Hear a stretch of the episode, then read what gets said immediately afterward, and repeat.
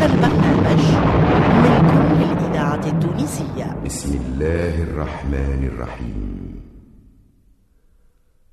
محمد رسول الله. والذين معه أشداء على الكفار رحماء بينهم. صدق الله العظيم. الأشداء الرحماء.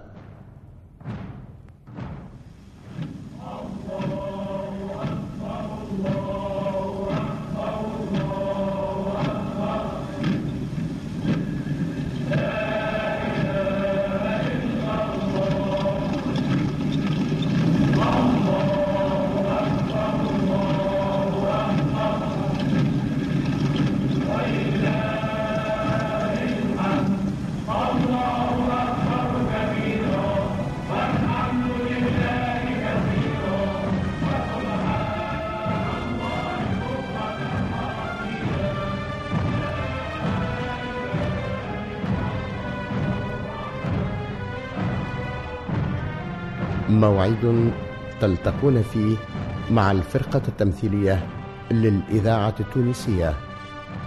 إعداد وإخراج محمد ممدوح.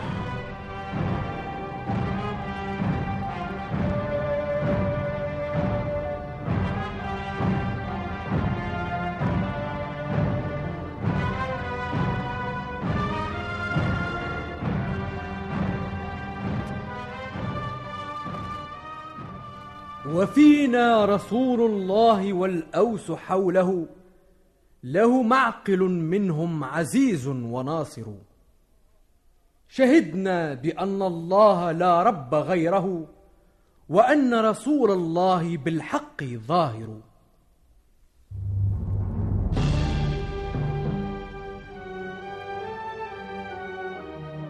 من يكون؟ إنه من أصحاب رسول الله صلى الله عليه وسلم. نسوق لك صديقي المستمع أهم مراحل حياته وتتولى أنت الكشف عن اسمه.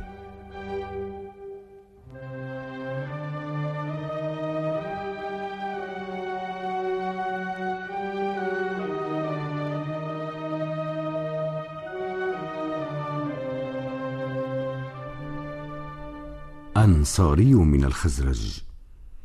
ولد بالمدينة المنورة. ونشأ بها. كان يكن في الجاهلية أبا بشير.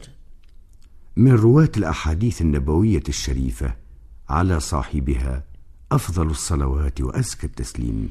ممن روى الأحاديث عن هذا الصحابي أبناؤه وجابر بن عبد الله وعبد الله بن عباس وغيرهما.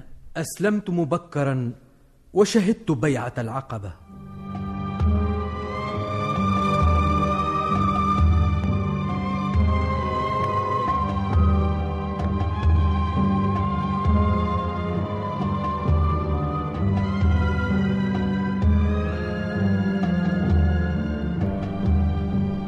كان هذا الصحابي من أهل الصفة. وأهل الصفة هم النفر الذين كانوا يجهدون أنفسهم وأبدانهم في طاعة الله وعبادته وينتحون مكانا في مسجد رسول الله صلى الله عليه وسلم يعرف بالصفة. لما قدم المهاجرون من مكة آخى رسول الله صلى الله عليه وسلم بيننا وبينهم. ولقد آخى بيني وبين الزبير بن العوام حواري رسول الله صلى الله عليه وسلم.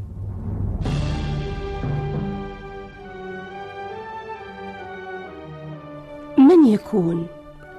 إنه من أصحاب رسول الله صلى الله عليه وسلم. الإذاعة التونسية الذاكرة الحية. أهم مراحل حياته وتتولى أنت الكشف عن اسمه.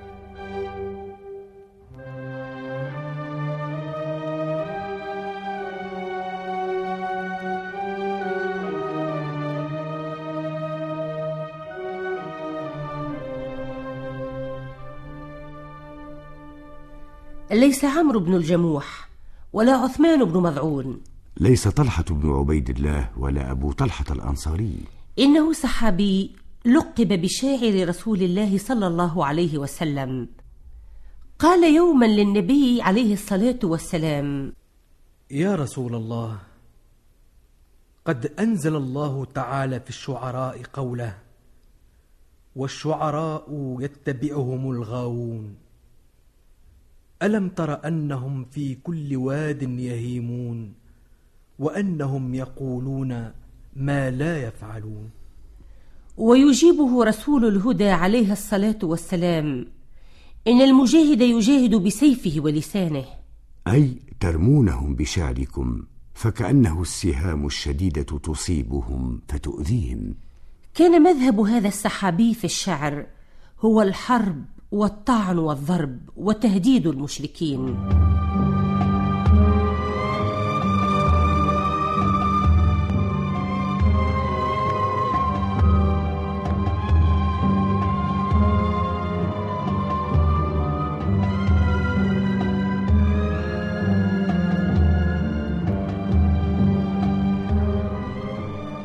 كان للشعر أثر عظيم في نصرة الإسلام والدفاع عن المسلمين. لقد أسلمت قبيلة دوس أسلمت؟ نعم أسلمت خوفا وجزعا من بيت شعر ماذا تقول أيها الرجل؟ نعم فقبيلة دوس أسلمت خوفا وجزعا من بيت شعري قاله هذا الصحابي قضينا من تهامه كل وتر وخيبر ثم أغمدنا السيوف نخيرها ولو نطقت لقالت قواطعهن دوسا أو ثقيفا.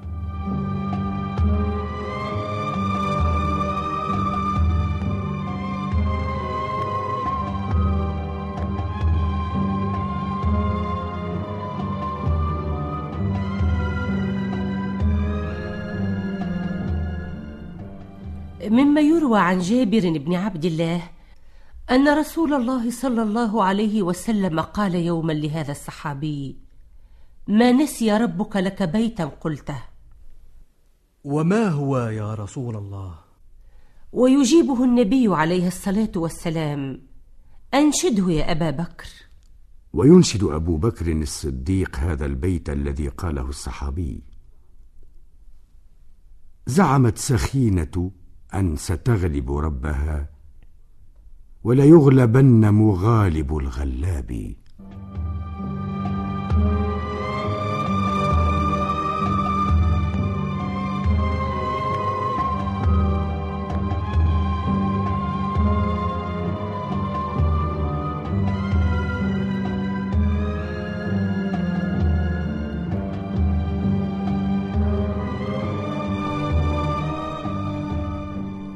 لقد شهد هذا الصحابي مع رسول الله صلى الله عليه وسلم المشاهد كلها إلا بدرا وتبوك. لقد لقيت من جراء تخلفي عن تبوك عنة ورهقا ولكن رحمة الله تداركتني.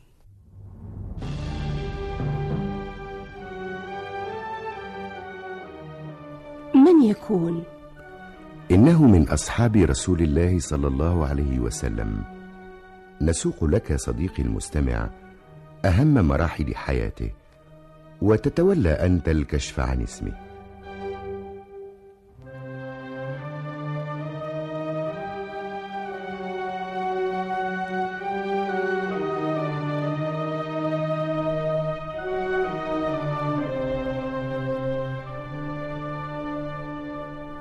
ليس سعد بن معاذ ولا الأحنف بن قيس. ليس سعد بن عبادة ولا معاذ بن جبل. إنه سحابي تخلف عن رسول الله صلى الله عليه وسلم في معركة تبوك. أراد الرسول الكريم عليه الصلاة والسلام أن يتأهب الناس أهبة في غزوة تبوك. كان الوقت صيفا وكان هذا الصحابي يميل إلى الظلال وطيب الثمار. لم يزل السحابي على حالته حتى خرج النبي عليه الصلاة والسلام على رأس الغزاة. أنطلق غدا فأشتري لوازمي.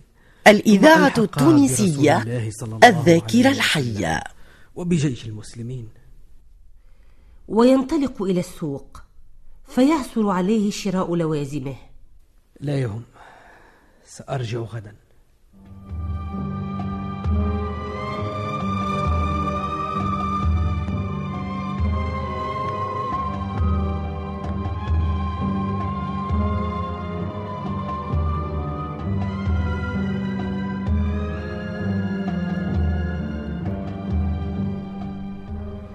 ولم يزل السحابي على حاله حتى التبس به الذنب فتخلى وجعل يمشي في أسواق المدينة فلا يرى إلا من أقعده النفاق. كان جميع من تخلف عن رسول الله صلى الله عليه وسلم بضعة وثمانين رجلا. ويبلغ رسول الله عليه الصلاة والسلام بجيشه تبوك ويذكر هذا الصحابي خلفه يا نبي الله برداه والنظر في عتقيه. بئس ما قلت يا رجل. والله ما نعلم إلا خيرا.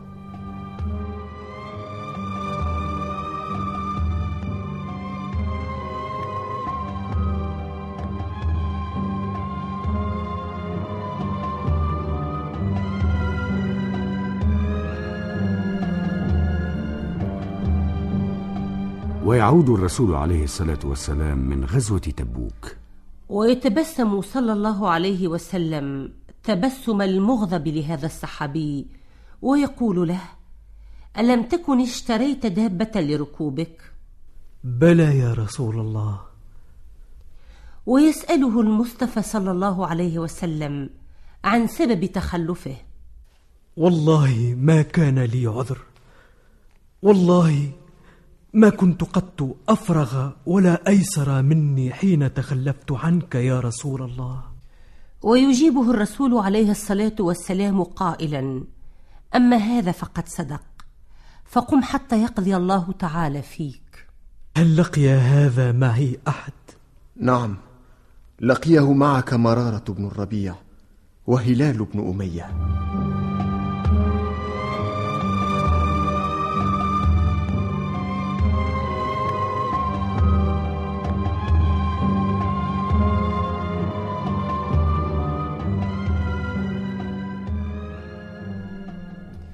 نهى رسول الله صلى الله عليه وسلم الناس عن كلام هؤلاء الثلاثة. وتسألني عن سبب حزني وأنت تعلم أني أخرج إلى السوق فلا يكلمني أحد حتى الذي أعرف. واتي المسجد فأدخل وأسلم على رسول الله ثم أسائل نفسي. هل حرك شفتيه بالسلام؟ وتسألني عن سبب أحزاني.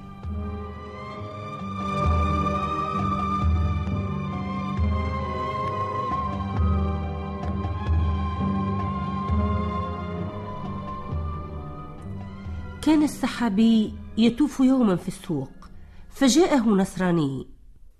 هذه صحيفة من ملك غسان إليك. وماذا في الصحيفة؟ بلغنا أن صاحبك محمد قد جفاك وأقصاك لست بدار مضيعة ولا هوان فالحق بنا نواسيك. كلا بلغ ملكك أنني أحرقت صحيفته.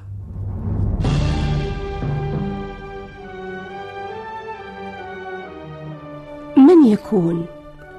إنه من أصحاب رسول الله صلى الله عليه وسلم. نسوق لك صديقي المستمع أهم مراحل حياته وتتولى انت الكشف عن اسمه.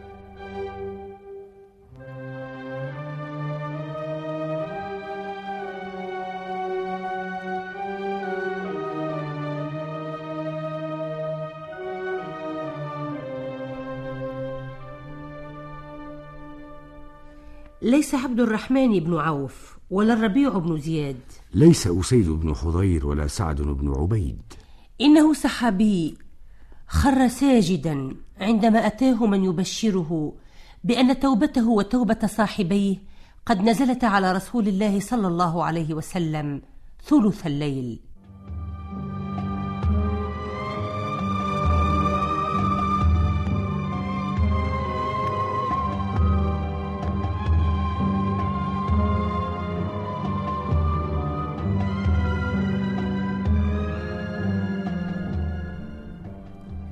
وينطلق الصحابي إلى المسجد ليجد النبي عليه الصلاة والسلام جالسا حول المسلمين.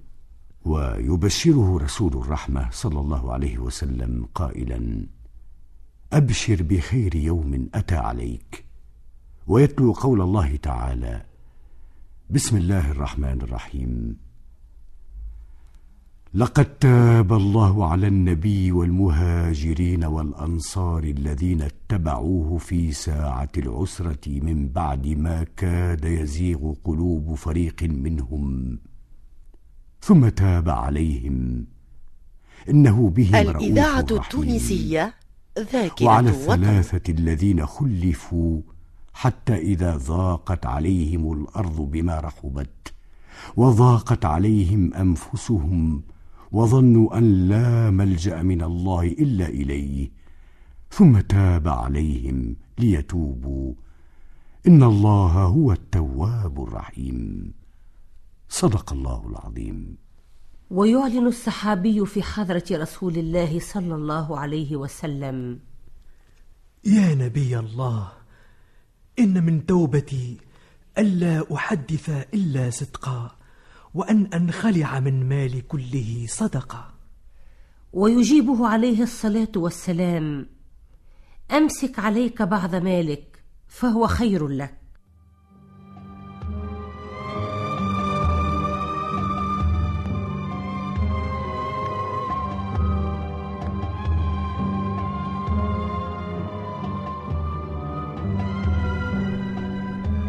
ويتابع هذا الصحابي طريق الكفاح والجهاد بعد رسول الله صلى الله عليه وسلم حتى يصاب بضعف في نظره. ولكن يستمر في قول الشعر ليؤرخ أيام الإسلام الخالدة ويدافع عن دين الله. أبلغ قريشا وخير القول أصدقه والصدق عند ذوي الألباب مقبول. إن تقتلونا فدين الحق فطرتنا والقتل في الحق عند الله تفضيل. وإن تروا أمرنا في رأيكم سفها فرأي من خالف الإسلام تضليل من يكون؟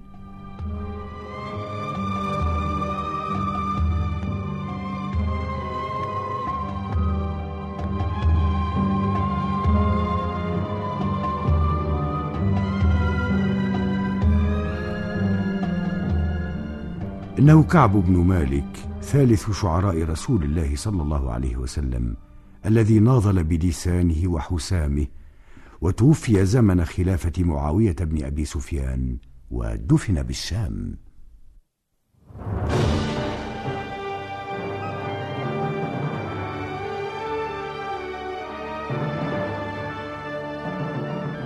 صديقي المستمع لنا لقاء آخر بحول الله مع صحابي من أصحاب رسول الله صلى الله عليه وسلم. نسوق لك أهم مراحل حياته وتتولى أنت الكشف عن اسمه.